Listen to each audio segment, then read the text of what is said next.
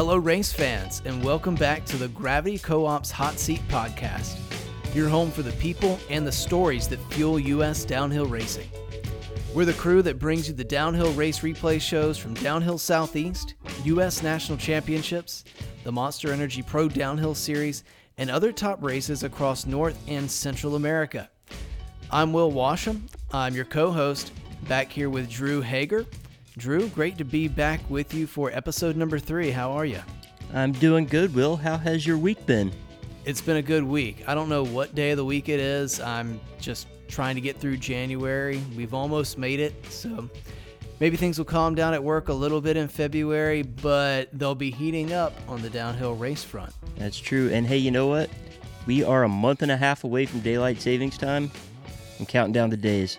Me too, brother. Me too. Well, uh, what's been going on out there on the news wire regarding uh, downhill racing as we work our way through this preseason? Well, it's still team announcement season. It's probably been the longest team announcement season that I can remember. But uh, yeah, our two time U.S. national champion and World Cup podium contender, Dakota Norton, he's been the final rider announced on the Mondraker Factory Racing team. Yes, heard that as well. And yeah, I'll say I've actually really been enjoying uh, Dakota Norton's podcast on the Vital B Practice podcast. It's funny I say actually, like for some reason you wouldn't enjoy that. Let's let me rephrase that. I've really been enjoying it. Um, yeah, those guys do an awesome job, and Dakota takes you backstage and listen to his kind of recount of his uh, signing and going to the new team on that podcast earlier this week. And sounds like he's ready to make some waves, Drew. Yeah, I agree. I listened to that as well, and I got to say he sounds pretty amped about the season. And I don't just mean like, yeah, hey, I'm on a new team. I need to sound excited. Like, I think the boy's got plans, and I'm looking forward to see him sign off on them. He's got big plans. I agree. Well, and I've heard some other big news recently, um, and this is a digger team announcement for Bike Park Diggers. Max Beaupre.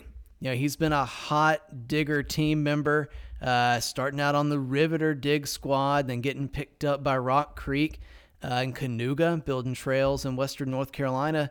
But Drew, he signed with a new bike park this year. Uh, big pickup for Aaron Gwin because Max Beaupre is on the dig team at Windrock Bike Park. Heck yeah. You know, Max is one of those dudes that is uh, energy's infectious, and I, I wish I had half the energy that he at least pretends that he has. And I know that Windrock's just going to shine more and more because of it. And, uh, you know, I think he, he's going to take his trail building to the next level with it, too. Good all around. Yeah, I agree. And they posted some content this week tuning up the Windmill Trail, um, like the epic OG trail from the top drop at Windrock for the Tennessee National Enduro. Mm-hmm.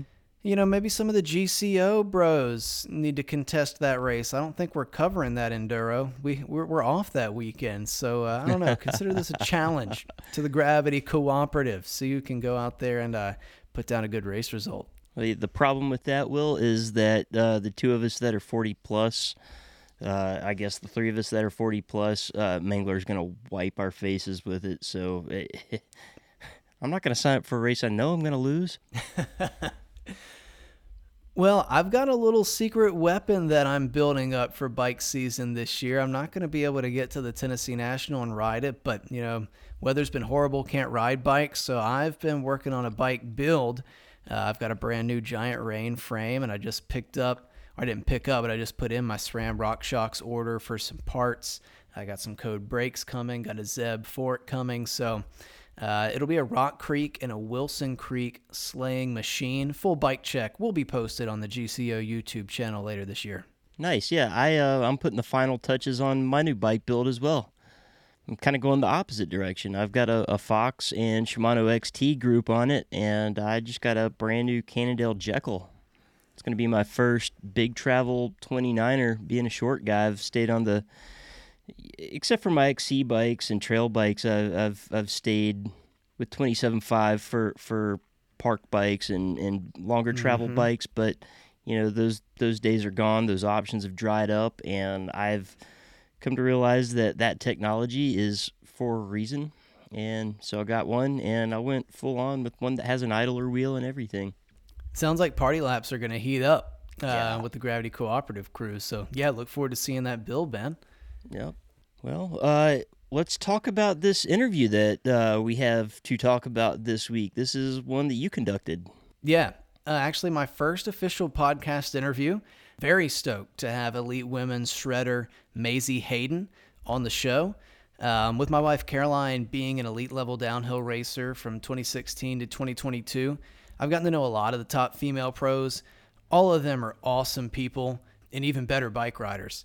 Mazie's no exception, and she's put an incredible resume together from really the short time she's been on the scene, uh, starting back in 2017 as a 17 year old junior, um, all the way to her first Elite National Championships medal that she won in 2022.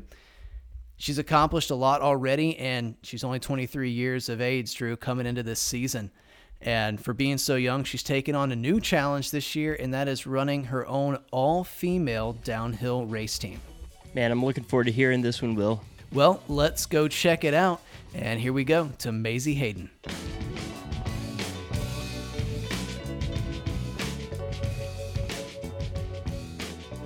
Well, I'm here with two time Junior World Cup downhill podium finisher, four time Eastern States Cup Pro Women's Series overall champion, and 2022 USA Cycling Pro Women's Downhill National Championship bronze medalist, Mazie Hayden. Mazie, how are you? It's so good to have you on the Gravity Co op's Hot Seat podcast.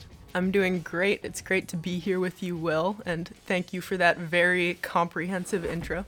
I wanted to do my research, and when you've got credentials, it's it's worth saying them. I appreciate it.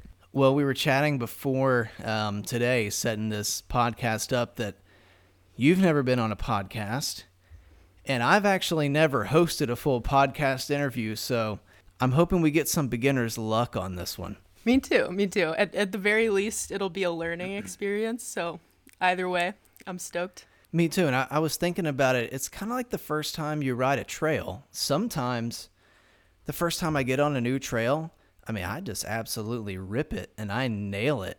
And I might not ever do it that good again. So I'm wondering if we might do that here on this podcast. Yeah, it, it'll it'll be the perfect run. Love it. Well, tell everybody out there listening, yep, who you are, where you're from, and uh, who you're racing for this season, since this is a, uh downhill race focused podcast. All right. Um, I'm Mazie Hayden. I am a downhill mountain biker and skier, uh, a Vermont native, and this year I'm going to be racing for GT Wild Rye Racing, which I am incredibly stoked about.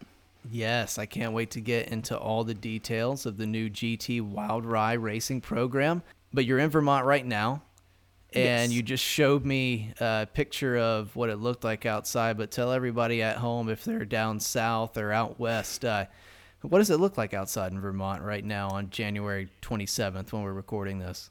Well, there's a definitely a good couple feet of snow, and I mean, usually there's even more than that at this time of year. This is kind of a slow year for snow, and we've gotten a lot of rain. But yeah, no no dirt in sight at the moment, at least up at Killington. That's wild. I've I've seen a couple feet of snow um, when I was in college uh, at Appalachian State, but even there in the mountains of North Carolina, it melts off pretty quick. I mean, we had a couple weeks, you know, with snow on the ground, but the green grass is always just right below, poking up. And I mean, if it snowed that much in Charlotte, North Carolina, it would shut down for a month. Yeah, no, I, I I do remember the little bit of snow that we got when I was in Brevard, like shut down the roads, and it was just one or two inches. So that was insane to me to witness as a Vermonter. Well, what are you doing these days, kind of in the dead of winter, to keep active, just work wise or uh, for fun, physical activity? What do you do in the snow? Um, well, I, I do go out downhill skiing. I haven't a huge amount this year because the conditions haven't been fantastic. And then I've also been getting into cross country skiing, which is a lot of fun and a lot of pain. Really good workout. And then I also rock climb pretty frequently. Great indoor activity to do in the winter up here. Yeah, rock climbing's awesome. I, I actually hit the the gym. We've got an indoor wall in Mooresville, North Carolina, where I live. Uh, pretty extensive. And I was climbing with a junior downhiller, Austin Hazley. Um, he was the Downhill Southeast junior champion last year. We got a little competitive Uh, so I pushed myself. I used to climb in college, and and I hit a, a boulder line that he wasn't able to get, um, and I was sore for a week and a half. I mean, just couldn't close the hands. So I could see how that's a great cross training. What grade was it though? I mean, a V three. Nice, nice. Yeah, I think. I think it was a V three. I'm not giving myself any more than a V three. No, that, that that's respectable. Well, it's cold in Vermont, snowy in Vermont, and anywhere else on the East Coast, if you're not covered in snow, everything is super saturated. We've had, we were in a drought in North Carolina, but now we're out. But if you think about it, we're only a handful of weeks away from the downhill race season.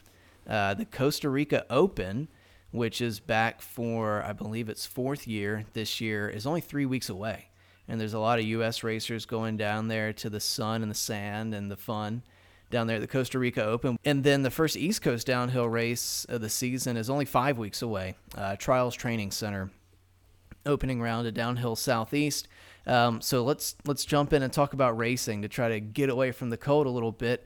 And let's talk more about GT um, Wild Rye, your brand new team for this year.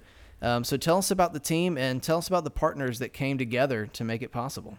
Yeah. So GT, obviously, I've been on them for quite a few years at this point, and it's my tried and true. I love working with them, so I'm super stoked to continue doing that. And then Wild Rye is a, a new new brand company for slash company for me to uh, work with, but I am incredibly excited about that partnership because getting the opportunity to work with a women owned company that is creating products for women is just such a cool thing and such a rare thing in the sporting industry as well. So I think that pairing is, I, I, I really couldn't think of anything better. Yeah, and I was so excited when I saw the news drop. Like I immediately commented, I'm like, we have to talk about this. I got to find out more, and I want to know.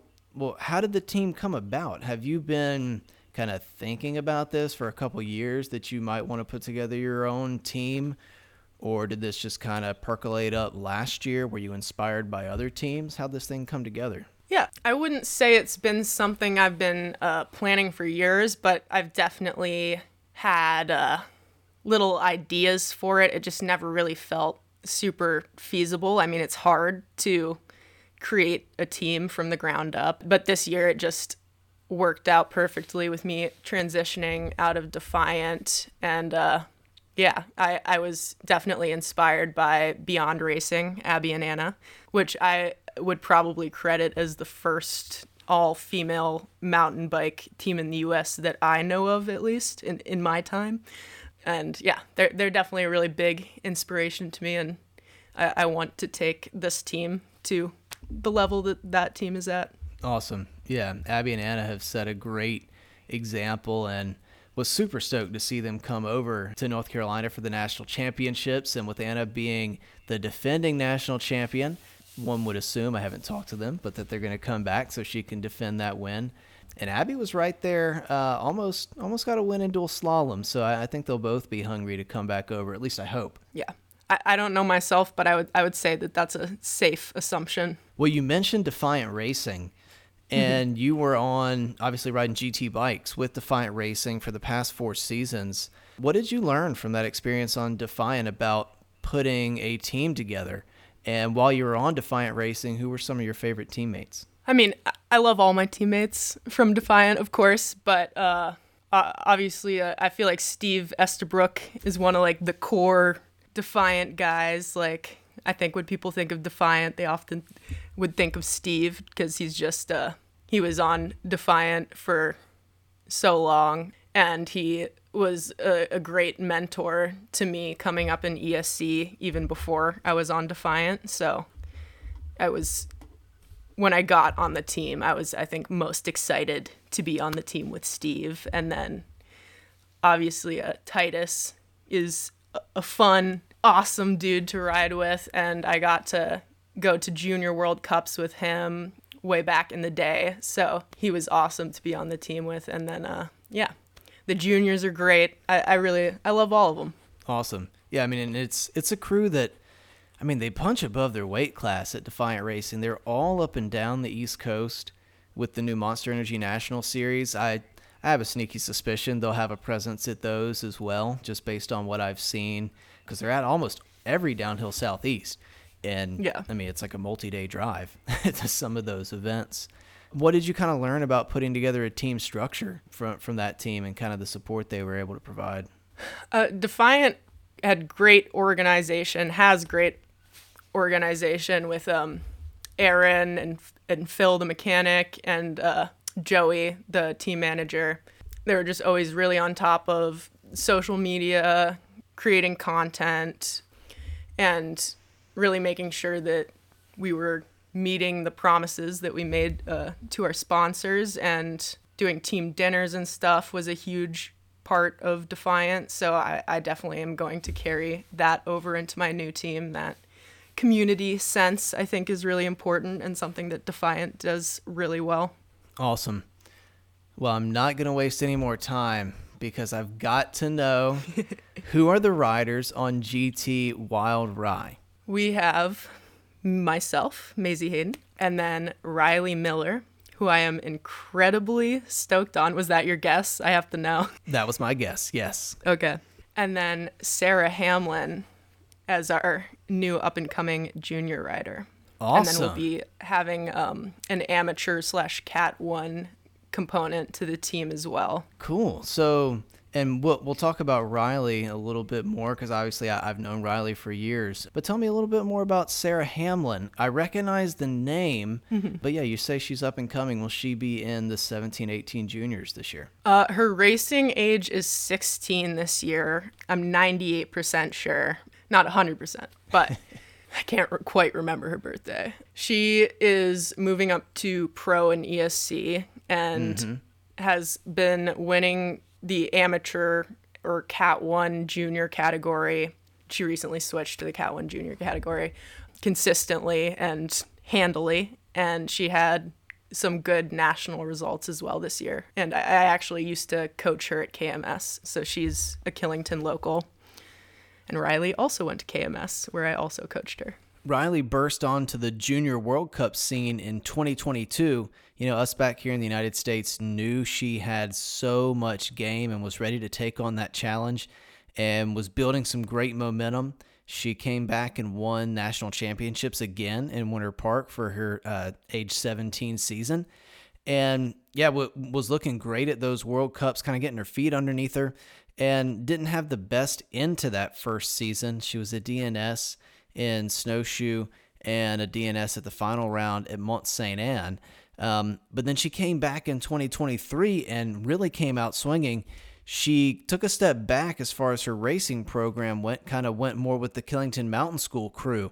Um, and, and maybe just took a little pressure off herself because her results just started to improve. Of course, culminating with that podium at Leogang. So yeah, we're super excited to see her on the team and and uh, see what she can do this year. How'd you manage to get her on GT Wild Rye? I mean, to be honest, I thought that it would be a lot harder sell when I reached out to her. I was like, "Oh, I'm I'm probably not going to get Riley cuz she's obviously such a git." And she was super enthusiastic right off the bat. Was like, "Yes, I I would love to do that." And I I think the program might be appealing to her because it's not obviously yet at the uh, factory level, which also means that potential mental hangups that come with that expectations aren't aren't there in the same way. Um, you know, it's it's it's a team that I created. I, I I hope and I think that she knows that I'm I'm not going to ask anything of her that's too much or expect anything of her that she doesn't want or feel that she she can deliver. So I just want to make her feel comfortable and give her a positive team environment. That's that's really my goal, and I yeah I think she responded to that. Awesome. Yeah, we we had her down at Downhill Southeast. She was at the Rock Creek round last year, so we were able to uh, get her on the replay show, and she was just a touch behind Miranda Miller for taking the win at that race, and was just looking super comfortable on on the track at Rock Creek, which is like a true modern downhill track. It's got a lot of support in the corners. It's got some big committed moves. It seems like she really excels at those kind of tracks. Yeah, yeah, she's fantastic at dealing with those. I th- those are the kind of tracks I struggle with the most. So maybe maybe she'll end up helping me with that. Another thing to look forward to.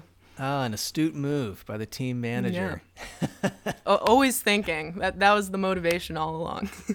Well, and actually, I want to talk a little bit about your role on the team. So you've obviously put the GT Wild Rye program together, um, but you did mention yourself as one of the racers. So you kind of pulling double duty as uh, team manager and racer for 2024? Um, a bit, yeah. I I do have uh my lovely father helping me as kind of an executive assistant. Um, since I do work full time and also have ADD, so I, I have support in that way. But um, yes, te- technically I will be the team manager.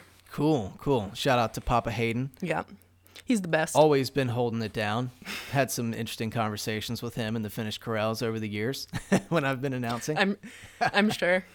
And he's he's an awesome dog dad or dog granddad, I guess, as well, Oh, yeah. because he's always Yes. chilling with Rudy down there. Past few years. Yeah, yeah. He he loves Rudy more than pretty much anything. I think. Well, before we kind of move into like your backstory, I do want to ask another question about Wild Rye because I, I have heard of the the brand, you know, with Caroline, my wife, obviously being um, a racer and, and being in the industry. But yeah, where where are they? I guess where have they been as a brand? When did they? When were they founded? And kind of where are they going with their line of products?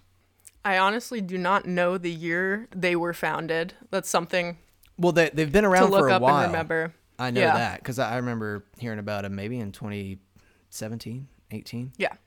I, I, I think they've been around for closer to a decade, but not positive. And yeah, they, they make clothing for biking, general outdoor clothing, streetwear, and it's it's all made for women and designed specifically for women's bodies, which as I'm sure you know is a very uncommon thing in the mountain bike industry, especially downhill specific clothing. Yeah, absolutely. Yeah, and getting the pads and the pants and and everything. So Yeah. cool. Well, stoked to see the kits that you guys have this year. I I think that'll be really fun to follow. Yeah, I am also stoked to see the kits. It's going to be really exciting. Sweet. Well, I want to rewind the clock back a bit. You and I met in 2018, but you kind of busted on the scene out of nowhere, to be honest, for someone like me from North Carolina. And I'd been in the downhill scene for a while, but we weren't really getting up to the Northeast much. And then all of a sudden, you just busted onto the scene. And I think you beat Caroline at a pro GRT at Mountain Creek. And she's like? Who, who are these girls? I think it was you and Samantha Soriano. I think you guys were Oh, both 18 at the time. Yeah. But I want to know just kind of what was your background coming into to mountain sport growing up? You know, you've obviously grown up in the shadow of Killington Peak, essentially. But did you get into mountain biking early? Was that your first mountain sport? It was definitely not my first. Skiing was. I uh, I started skiing when I was two and a half at the ski daycare at Killington. I think I got in a mountain bike for the first time when I was probably seven, I'm guessing. And to be honest, for the first few years of biking, I absolutely hated it because I, I only ever did cross country and I was not a big cardio fan at that point in my life. And then uh, when I was at KMS, my coach had us do downhilling uh, as cross training when I was around 14 or 15, and I was like, oh, okay, this is this is really fun. I, I get it now. Awesome. And so you said cross training. So you were serious into ski racing by the time you were 14 years old.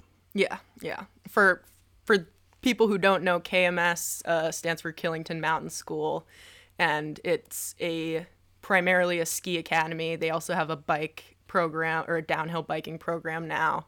Um, so I I went there for high school just to ski.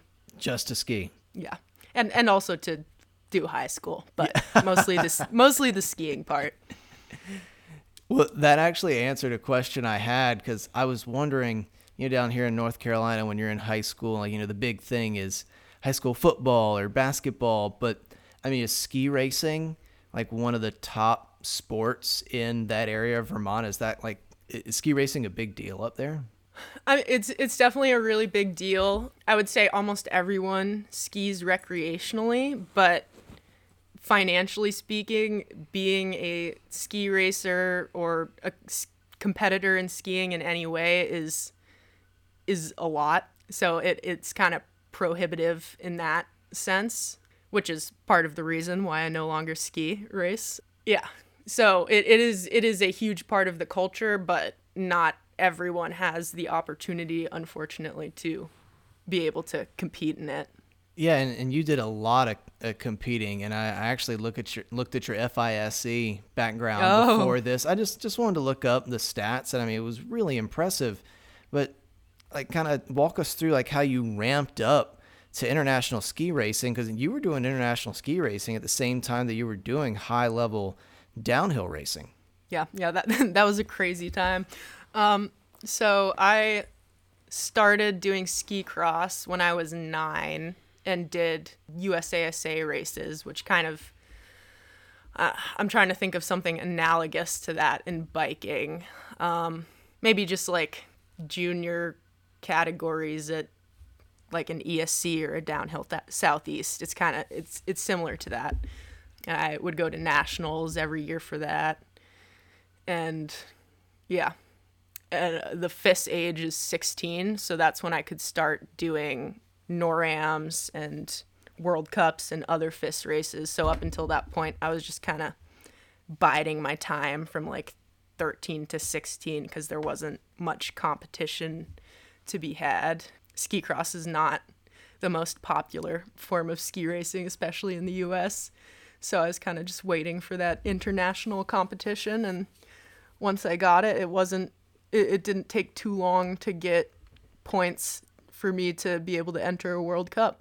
So it looks like your first foray into the ski cross World Cup was around 2020. Mm-hmm. I I actually did my first ski World Cup in 2018, I believe, um, in Nakiska, Canada. But I, I think there was like a gap, which is probably why. I, I don't think I did one in 2019. I can't remember. What was the difference that you noticed transitioning from the North American races to the Ski Cross World Cup?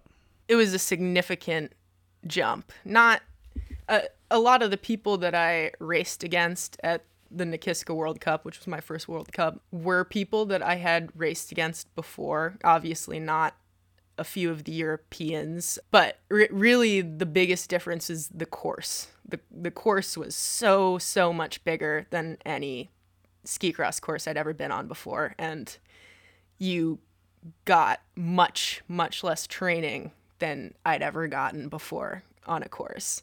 So that combo was incredibly intimidating and yeah, a, a lot to deal with at, at once. Um, so I, I was very happy just to finish that race. Bigger, steeper, less training. It sounds a lot like what we hear from folks that transition from U.S. downhill racing to downhill World Cup racing. Was your first ski cross World Cup before or after your first junior downhill mountain bike World Cup? I I believe I'd already done my first uh, junior bike World Cup, which is really funny now that I think about it. Um, and yeah, it, it is definitely a very, very similar jump. It it it's just a whole nother ball game. Longer, bigger, scarier, more competition. Yeah less training, which is maybe uh, one of the hardest things about it, honestly. That that might be the hardest piece. So, Mazie, when you were ski racing, this was not the downhill that we see in the Olympics or like the slalom that Mikaela Shiffrin does. You said this is ski cross. Is this akin to four cross mountain biking? It is pretty much exactly the same thing as four cross mountain biking, just a bit longer and on snow and obviously without any uh, rocky features or anything like that. But yeah, four people go down at once, and the course consists of banked corners, jumps, rollers, uh, and the top two advance to the next heat.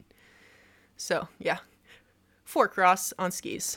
And I'll say I, I know about ski cross when I was younger. You know, Shaun Palmer was a huge idol of mine, just border cross legend. I know Shaun. Got to meet him at Sea Otter one time. Highlight of my life.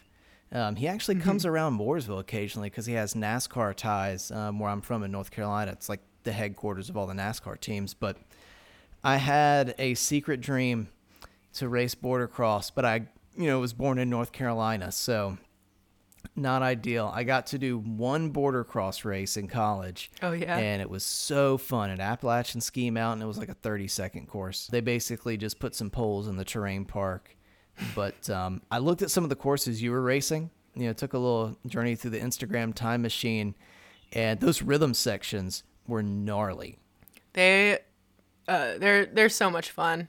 I'm assuming you're probably like talking about a lot of the starts too, with like the crazy weird features where you have a really steep lip and then like pick up your skis really fast and match the backside.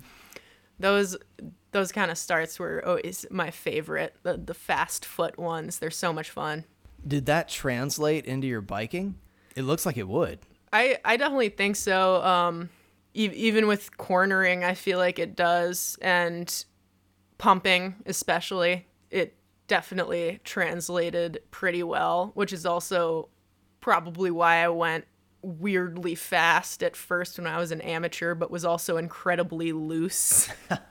um, hopefully that's calmed down a bit since then. I, I fell a lot, so I I, I uh, was comfortable, I think, with that level of speed from ski cross, uh, but didn't have all of the mountain bike skills yet to back it up at that point in time. The whole braking part. Yeah, yeah, that that was kind of problematic for me. Well, before we jump into biking, you know, I, I was looking at the results, and you did your biggest year ever with ski cross in 2020. You did 19 FIS events, but then that was kind of the end of ski cross for you. Was that because of the pandemic? Was that because of other reasons, or was it a combination of both of those?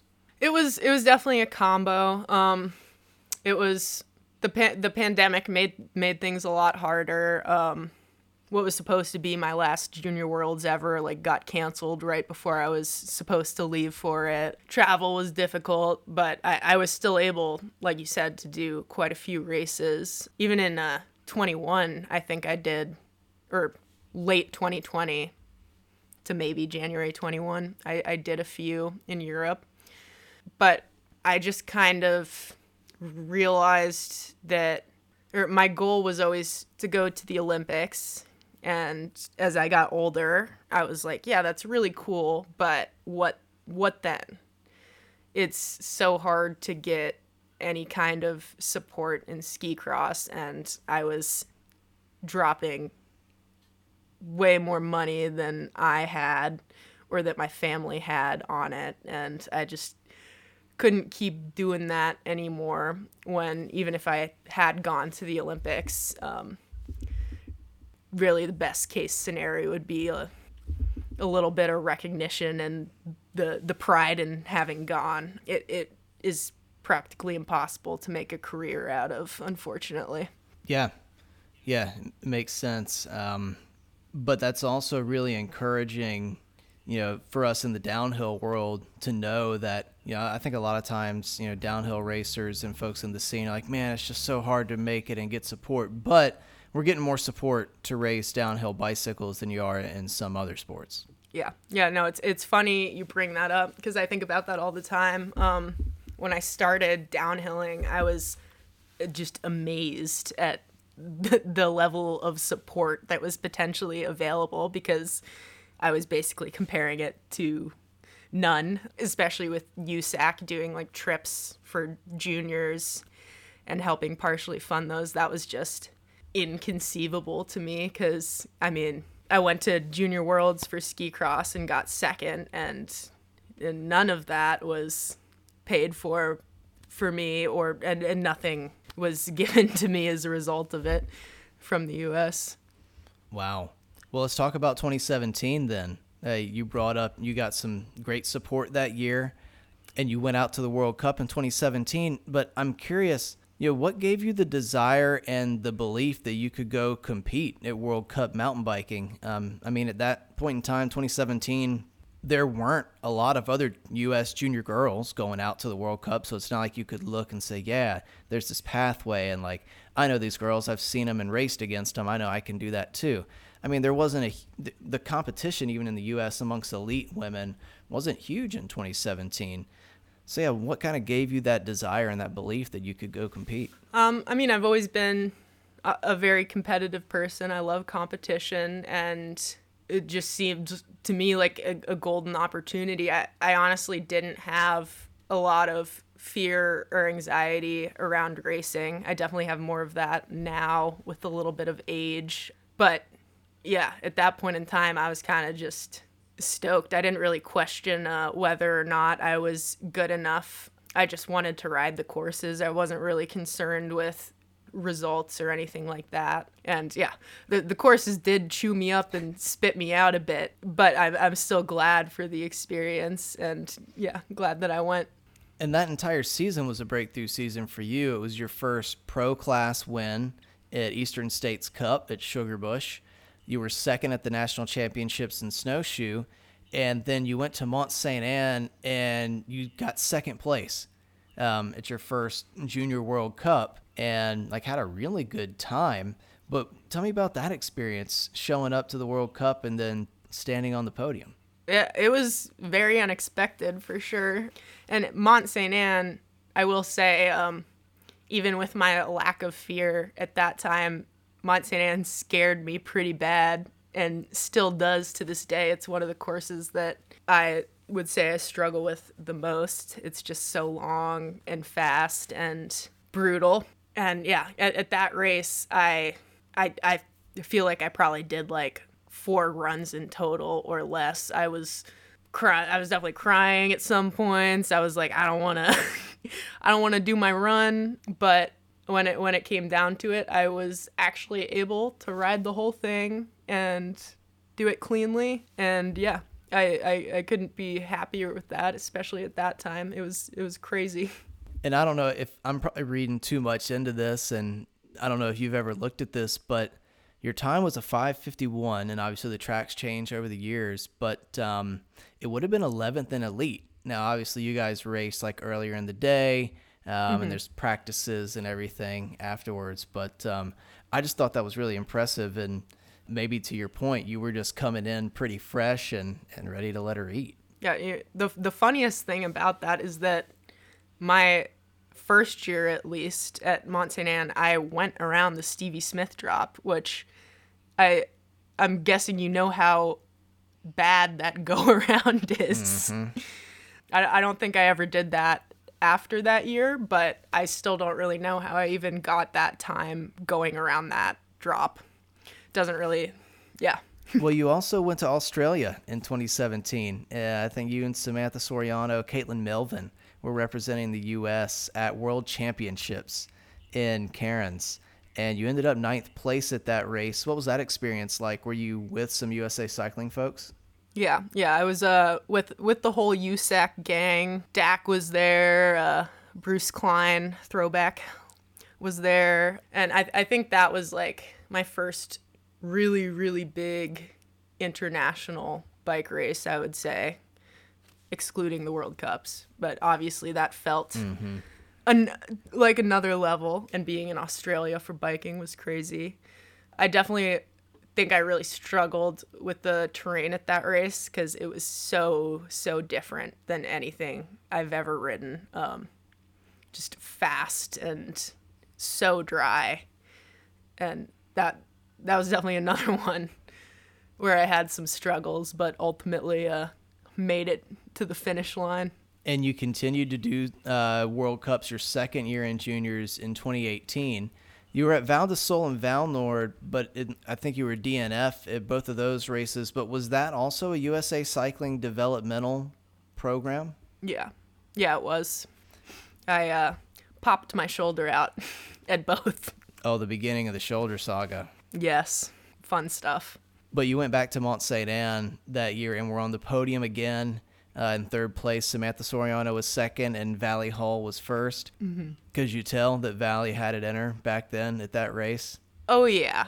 I mean, she if I remember correctly, she beat the both of us more than handily and I I'd never seen someone my age. I actually think she's a year younger than me. Mm-hmm. Um be that powerful. She was just so strong and so confident even then. It was just another another level. So that was very inspiring to see. I was like, wow. Even even women our age are capable of being absolutely insane on the bike. Yeah, and she continues to to raise the level. And speaking of raising the level, you went elite in 2019 and what was your support like, kind of jumping up from juniors to elite? I know that you were riding for Pivot that year. Um, you were doing a ton of ski racing. You went to Snowshoe World Cup and then the World Championships at Mont Sainte Anne. But yeah, how was that 2019 season, your first season in elite? I, I would say that that was a, a good season for me. I was happy with it, especially my my ESC races went very well. I would uh, the national races. I definitely struggled at World Champs that year pretty badly, but I, I was happy to have the opportunity to try to tackle MSA again. And my my shoulder issues came back that year. I'd, I'd gotten the shoulder surgery the winter before, but popped it out again fully like mid that year and just kept running it. So there was definitely some physical and mental stuff at play, but moving up to elite didn't really feel that odd since I'd already been racing it in ESC and uh, the nationals are a bit of a higher level, but there's some familiar faces either way. Yep, yeah. Frida was doing a lot of the national races, and mm-hmm. I mean, Frida was actually top ten at um, at Mont Sainte Anne in 2017. So yeah, I mean, she she had been doing it at a high level for a while. Yeah. Well, and then we roll into 2020. Obviously, a weird season for everything involved, but you continued to have really good success at the Eastern States Cup. It was your second series championship, and you were at that infamous World Championships race in Leogang, and you were 12th place representing the USA, which is pretty amazing. Uh, because that race just chewed some people up, like big names, DNSing, DNFing, couldn't even make it to the start line or make it down the course. Yeah. Uh, but you managed to to come into 12th. What what did you find to put together a run like that? you know, I'm not entirely sure. I think sometimes I I definitely have an easier time mentally when races are just absolutely on like destroyed tracks because then it's you know it's about survival. You're not pushing to like the very edge of your ability at a race like Leogang 2020 because you're gonna go down like immediately at, at least in my opinion. Um I I just tried to stay upright and that was definitely one of the craziest runs of my life as I'm sure it was for everyone that was there and the hardest. It was so long in that mud. But yeah, I, I also think I'm very comfy in the mud. Vermont is generally a pretty muddy place. ESCs are muddy races like 80% of the time. And I also think that the skiing translates over the best in really muddy conditions because that's when it feels the most similar to me. Interesting. Interesting. I've, I've never heard that but I can see that because you're you're sliding and skiing, you're sliding the whole time. You're either on your edge, you're on the flat, you're transitioning. Interesting. Yeah, and listeners that haven't seen footage from that 2020 World Championships at Leo Leogang, just look at it on YouTube. It was the year that they put in the new, that year they were the new wood sections, but you know, some of the real beat up, super steep wood sections that we've seen uh, the past couple years at Leogang, but it was fresh and it just rained all week from what I remember and just horrendous yeah. mud and I mean it also snowed. Oh, it did. Wow, it yeah. was cold and muddy. Well, how steep are those steep sections at Leogang compared to, to other tracks? I mean, is there even anything in the U.S. circuit that has woods that steep? Tracks we've raced in the past five, six years. I, I don't think that there's any tracks in the US that we've raced in in like the last 5 years that are that steep. I would say Windrock probably has some terrain and obviously a few other places that is uh, comparable, but I don't think that they've run races on those tracks. I I would say it's like most similar to Andorra, maybe like not quite as bad, but Andorra or the old Andorra track, I should say. It is, it is it's very steep. It's it's incredibly steep. Did you have like 220 brake rotors, or was this before the advent of those bigger brakes? Or and yeah, what bike were you on? Um, I was on my GT then, the uh, older Fury, uh, medium frame, full 27.5 at that point. Thank goodness And- you didn't have a big back wheel. yeah. No, that I don't think that that would have worked out well for me on that track. Yeah, it. I I didn't have any uh, larger sized rotors or anything. I I was just running what I brought, and yeah, it was. I couldn't clip in like halfway down the course. I ripped my goggles fully off of my helmet because I forgot to bring tear offs, and it took me like 30 seconds to actually like get them off of my helmet. And so obviously I just kept getting mud in my eyes the rest of the way down. It yeah, it didn't exactly feel like a race run. It felt like getting to the bottom. Who else was over there on the USA team? Um, I think it was just Abby and Anna, I want to say, for the women. Mm-hmm. And then I think there was like Dante and Dak, obviously, and Luca, and you know, the whole gang. Mm-hmm. Yeah, but it it is it's kind of cool like the non-factory U.S. riders at the World Championships because everybody you know kind of stays together. You know the big dogs have their support and they've got their processes, but I just had a blast at that 2019 World Championships at Mont Sainte Anne, chilling with the crew. I was the the team dad. I don't know if you know the story. Um, when we rolled up to register Caroline for World Championships that year, the some of the guys from USA Cycling just happened to be there talking from the delegation, and so you know me being the talkative guy I am, just introduced myself and you know like yeah I've announced U.S. National Championships, like trying to kind of give myself some credentials, and I just asked, I said.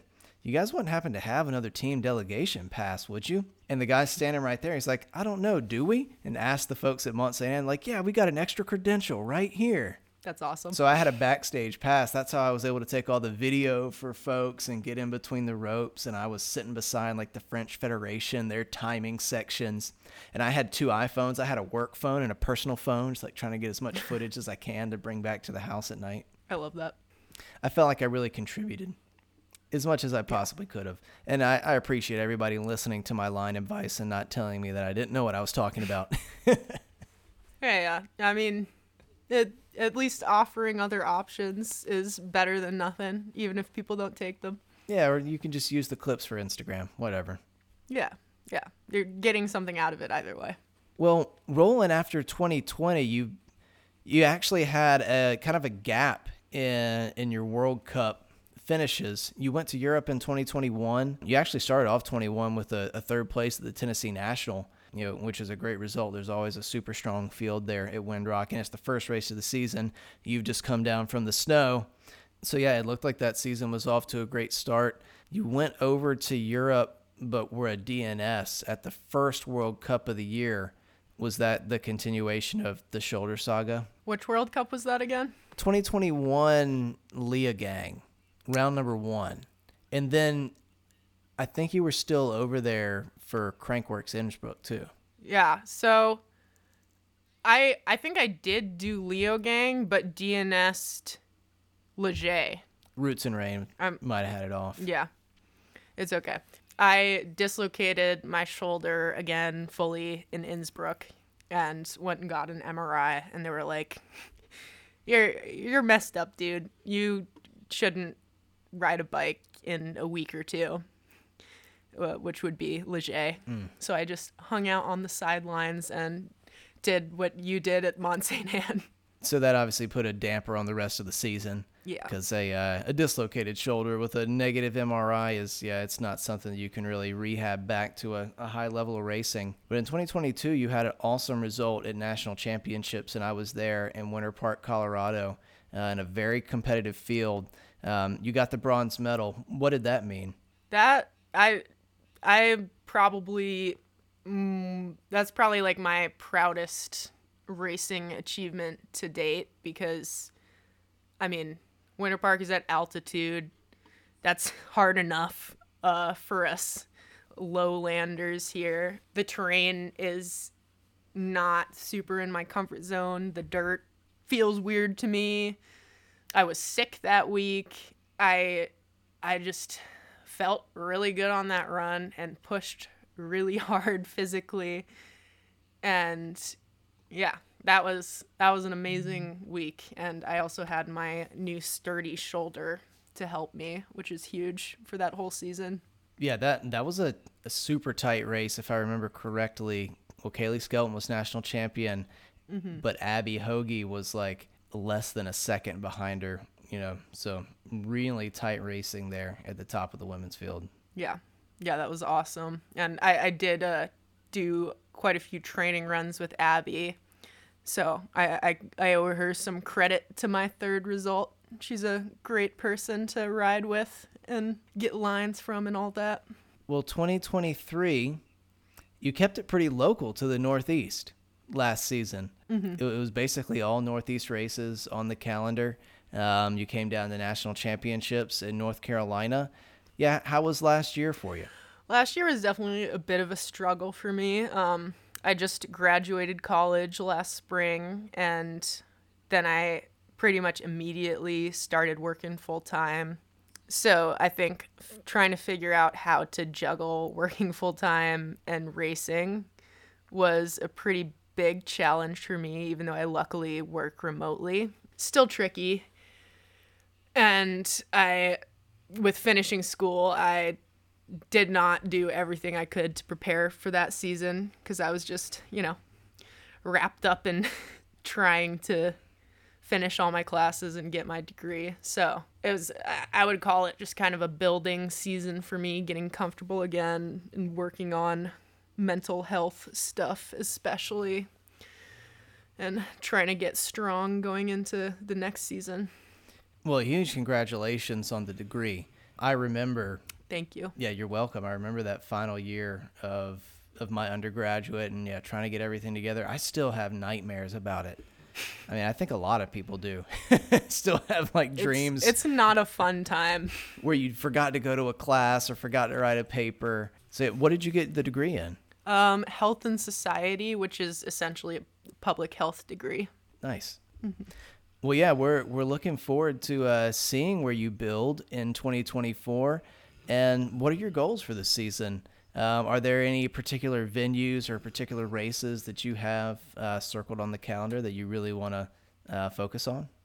Um, I I haven't made like a full on schedule for myself yet, but I'm definitely going to be doing a couple World Cups. Not sure which yet because I do need to grab some UCI points, or or I can petition. Either way, and yeah, I just I want to make sure that I'm like as strong as I can be and as prepared as I can be. So I'm not quite sure which World Cups I'm doing yet, but I'm looking forward to the new national series that's coming out. That should be super fun, and I'll definitely be going to all of those. And I think definitely one of my biggest goals is getting back on the podium at nationals. I would I would really like to see that happen, and yeah, that would be fun there could be two GT Wild Rye uh, podium finishers at national championships this year. Yeah, that would be even better.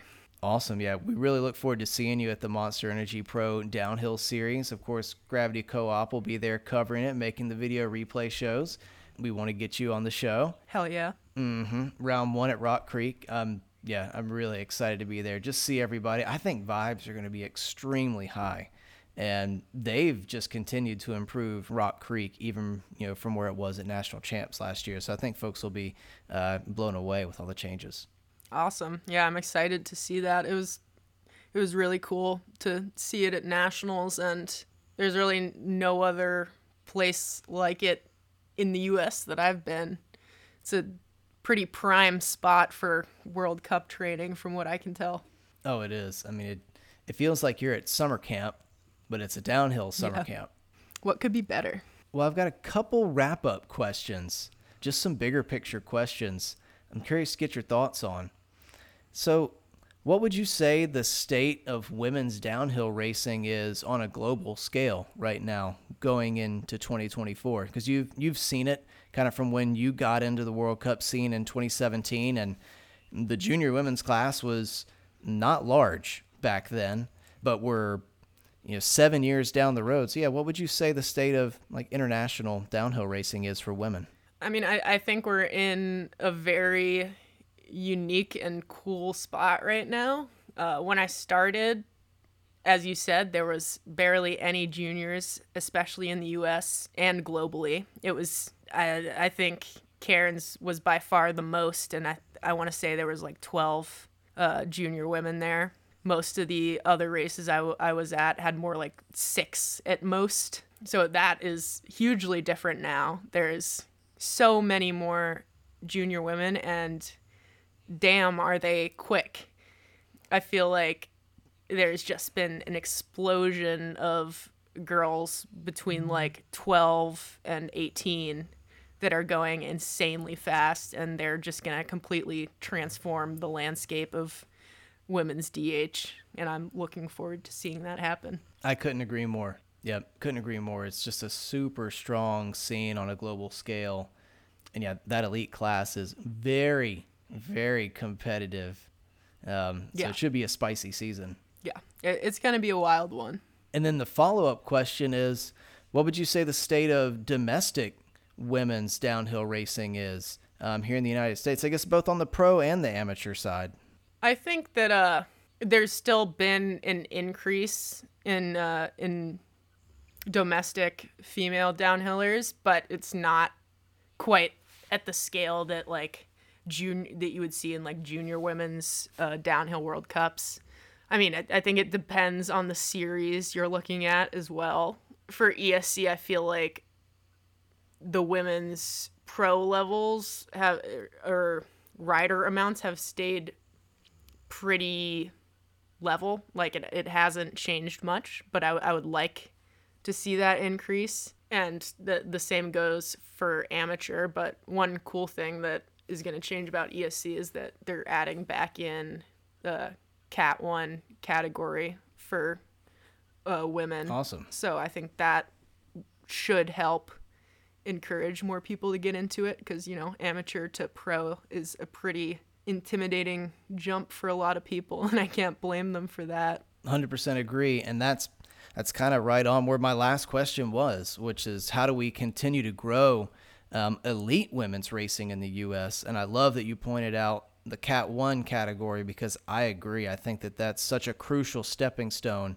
For such a long time, it was either, you know, just kind of amateur and pro, like you said. And it's just a big jump because someone that might have like really good skills and is, you know, maybe putting it to the amateur category, they've got to, the only other category is to go race Mazie Hayden. And they're like, well, she's been racing World Cups. I you know, we'll just stay down in amateur.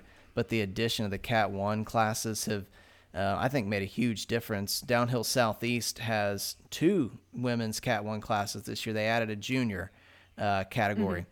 So there's a Cat 1 junior women, and then there's a Cat 1 open women, an open age class. Yeah. Yeah. I, I think that that is definitely like a really good step. I've never agreed with the argument that it should be like numbers based. Oh, there's not enough women to have three or four different categories. Um, I, I don't think that that matters. I think what matters is people being in a category that is appropriate for them and that they feel comfortable in. And if we have those categories, then it only makes sense that more women would want to then compete and the categories will grow in size. Yep, 100% agree. And I'm looking forward to a great 2024 season, Mazie. Stoked to see the GT Wild Rye team in the wild at Rock Creek in April for round number one of the Monster Energy Pro Downhill National Series. I can feel 70 and sunny on my skin already. Well, I mean, I, I personally wouldn't mind some rain, but I guess I guess sunniness sounds good too. Well, there'll be some moisture, whether or not it's rain or just North Carolina humidity, one or the two. Yeah, yeah, it, will be a little little slippery in some places either way, probably. Yeah, well, I mean, you know, Nico, he wants to cook up some technical sections. He might be out Yeah. there with the hose just to just to put in some slippery roots. Might oil up some of the rocks. That'd be exciting. We'll see. They're always up to something at Downhill Summer Camp. Oh yeah. Well, thanks so much, Mazie. This has been awesome, and we can't wait to see you out this 2024 season. Thank you for having me. I, I can't wait to be out there too. Well, we'll stick a mic in your face again sometime later this year and check in. Excellent. I look forward to it. See ya. Bye.